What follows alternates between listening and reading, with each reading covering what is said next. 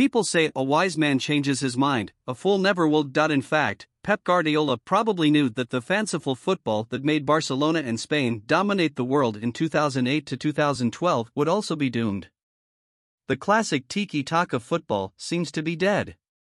But how did this philosophy begin to crumble? Let's find out with ANZ Football. The dying of tiki taka.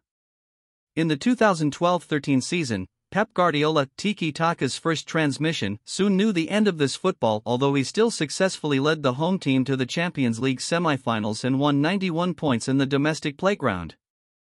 In the following years, Barca remained the only place that inspired Tiki Taka to remain. Despite his continued success with Luis Enrique, another famous exponent of this philosophy, Catalan representatives are still bracing for the collapse of the empire. The most classic was the defeat of 0 7 Bayern Munich, a rival that emerged with a modern gegenpressing landscape and combined with many other famous philosophies such as the total Dutch force with Louis van Gaal. The 2014 15 season was Barca's last bumper period with Tiki Taka. Luis Enrique's squad has not changed much, but it is not as young as when working under Pep Guardiola. Meanwhile, this philosophy needs outstanding elements to be perfect.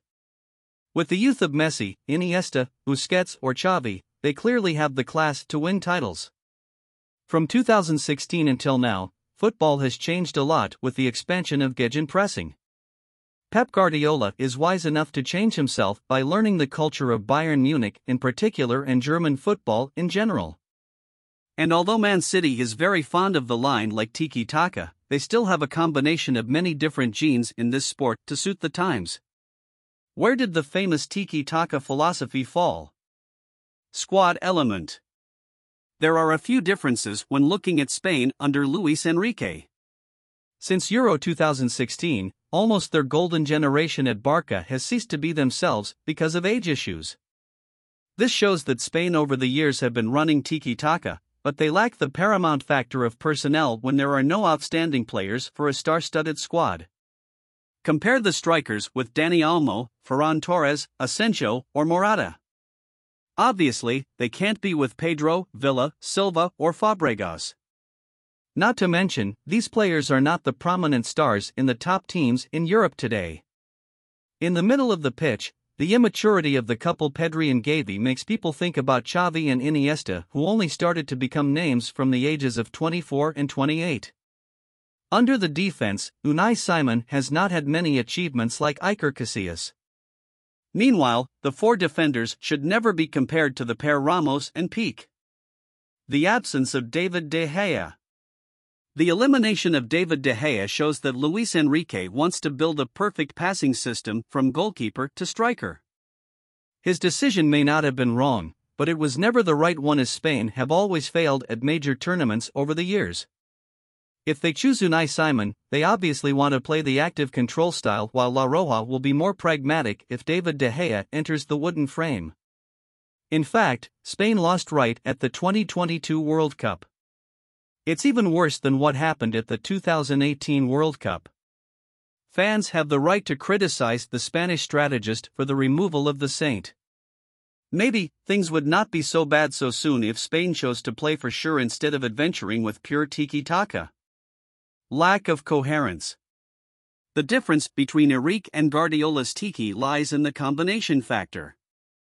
Although not forgetting the origin and ego, Pep Guardiola has renewed himself and equipped himself with other philosophies. As a result, Pep Guardiola's City play more intensely and constantly improve themselves. The signing of Erling Haaland is a testament to his incorporation of a new way of playing, how to play 10 people for one person on the field. In fact, former Barca coach Pep Guardiola also had many difficulties in changing his ego. The first example is the defeat to Liverpool in the Champions League 2017 18, a time when few people believe Jurgen Klopp's team can destroy Man City until they actually do it with a strong gegenpressing philosophy on the field. Then, the defeat in the 2019 2020 season also made Guardiola choose to play more pragmatic in the 2020 2021 season. And the season title is arguably the most shaggy title of his career to date with just 86 points from 38 rounds. With a one year break and three years in charge of Bayern Munich, Guardiola's enlightenment and innovation in his thinking helped him rise with City. Meanwhile, Spain is currently the most important is passing the ball and does not get the necessary intensity in specific situations. For nearly a decade, they have remained virtually unchanged in their philosophy and blindly inherited and promoted the values of traditional tiki taka. No English, German, or African flavors were blended in the team. It all revolves around total ball control and waiting for the opponent to open up.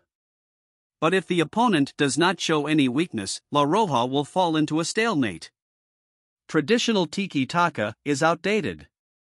It can be said that pure tiki taka seems to be dead or starting to go through the door after 2012, the time Pep Guardiola chose to leave Barcelona, even though he will still help this team maintain its strength in about 4 to 5 years. The Spanish strategist is the one who understands first and foremost the deadlock and obsolescence of this football when Barca were knocked out at home by Chelsea in the 2011 12 season. That failure probably led him to start changing his mind and realize that he could not live forever under the cover of tiki taka. Spain is not. They lost to the Netherlands at the 2014 World Cup, to Italy at Euro 2016 and 2020, to Russia at the 2018 World Cup, and, most recently, to Morocco in Qatar. Back to the past four years ago, maybe Luis Enrique must have been startled when they were almost eliminated by Morocco themselves from the group stage if they did not have good luck. But luckily, he only went next to someone with real strength, and this year Morocco is the black horse of the tournament. Xavi's Barcelona is also now a bad example of tiki taka. They play very well, beautifully with the intertwined ball lines like embroidered flowers, but always lose against modern teams like Bayern Munich and Paris Saint Germain. They even lose too easily. This also partly proves that pure tiki taka is now obsolete and it is only dangerous if combined with other secrets such as gegenpressing or Dutch total force. It can be said that until later, the general audience will always mock Luis Enrique on the national team for eliminating David De Gea. In fact, the decision did not do much harm in terms of personnel. But, the winner has the right to tell the story of humanity. Losers are naturally silent because they are no longer qualified to present anything. Eliminating David De Gea is fine, failure is fine, it's just failure.